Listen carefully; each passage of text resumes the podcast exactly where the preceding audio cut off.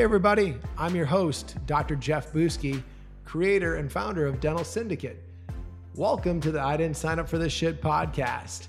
Here we dive into the daily lessons, the skill sets, and the mindsets that allow you to grow your practice, have less frustrations, and get faster results. So, welcome to the Syndicate. Today's topic is this the courier.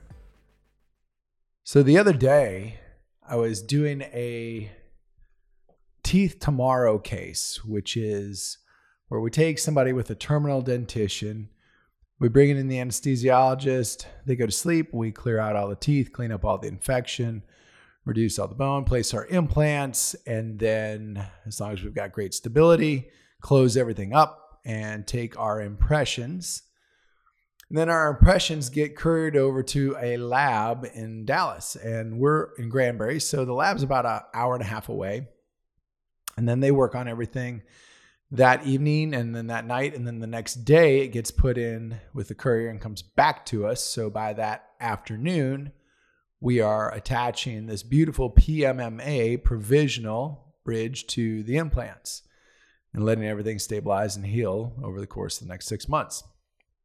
So We've done this procedure many, many times and never had any hiccups. We always pre schedule this with the lab, but today was different. And so I was about halfway between Dallas and Fort Worth on this day, and I just happened to call the lab because I wanted to make sure that Gary knew not to put a big cantilever on there, and I just wanted to discuss a couple things with the case about him. And and he jumped on the phone, and I said, "Hey, with that case, don't put a big cantilever on there." And we were talking about. it. He said, "Yeah, when's it going to get here?" and I completely thought he was joking. I said, "Are you kidding, right?" And he goes, "No." I said, uh, "Well, it was there yesterday." he said, No, no way. And I said, You better go look. And sure enough, he went up front and checked and came back to the phone. He said, Oh my gosh, you're correct. And I said, Well, I said, uh, I guess you better get busy because uh, this guy needs some teeth today. And I promised some teeth today. And luckily, when we talked, it was early enough in the morning. So he got after it. And then a little bit later in the afternoon, I had confirmation that he had got it all all ready and was all done. And so it was going to be complete. And we talked to the courier company, and by the time it would have got back over to my office, it would have been at least eight, eight thirty that Friday night. And I just said, forget it. Um, so I just jumped in my car, drove to the lab, and let my patient know what was going on because they were supposed to be there at my office at three. So I was completely transparent with them. And I told them, I'll call you on the way back when I'm about halfway back. You guys can jump in your car and then meet me at the office. So they did and got back. We put everything to place, everything fit perfectly, adjusted the occlusion, and got everything all stepped up for the, the patient. He loved his smile. His fiance loved his smile. They were getting married, um, I think at the end of next month. And then that Saturday, he had a um, a friend of his that was getting married. So the very next day, he was planning on going to the wedding, not being in the wedding, but he was going to the wedding. And so I couldn't have him going to the wedding without teeth. That would have been horrible. And the point of it is, is that uh, he was excited. His his fiance was excited, and she said, "You know, I don't think that there's any other dentist that would have done this for us, and that you really went above and beyond and out of your way." And I paused, and instead of instead of making it not a big deal and just saying, "Oh, it was nothing," because I think that's a that's a bad move to do. I just said, "You know, thanks." I said, "You know, we really strive to be uncommon."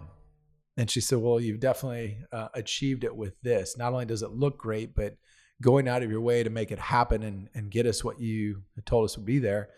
She said, "I really appreciate that." And he said, "I really appreciate that, and I love my smile." And so the interesting component is is that uh, being uncommon. By the way, my partner Bruce Baird, that's one of his favorite books by Tony Dungy is is uh, Uncommon. Is that for me? It, it, looks at kind of the lessons out of this are, are this. Um, one, what is it that I've got to do in order to get the results? Right. So in this case, there could have been 50 different reasons that I could have given them that why they would not be getting their teeth till Monday when I was going to be back in the office and it was going to be actually a convenient time for me.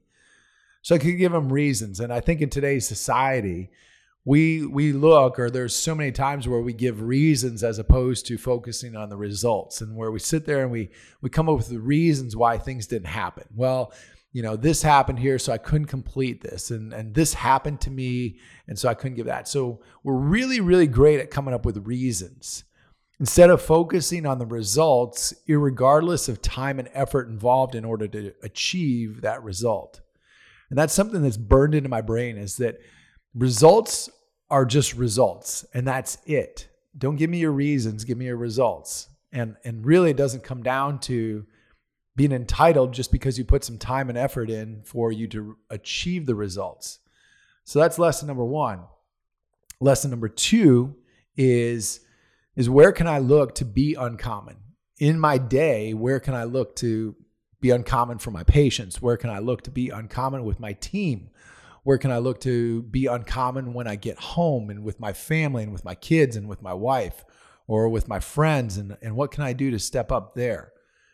So going from the the takeaway for all this today is going to be ask yourself where am I giving reasons instead of results? And where could I look at being uncommon as opposed to just going about and being a common individual? Where can I have uncommon results that really knock it out of the park? You know, is it in your in your body, in your health, in your fitness? Is it in your being, your purpose? Is it in your balance? Is it with your wife and your kids or your husband and your kids? Or is it in your business? You know, for your patients, is it with your team members? Is it with what you're doing and with new protocols and procedures? You know but ask yourself those questions and that'll be what i'm going to tell you to take out your journal today write down the answers to those couple questions get after it and then i will see you on the next episode. Take care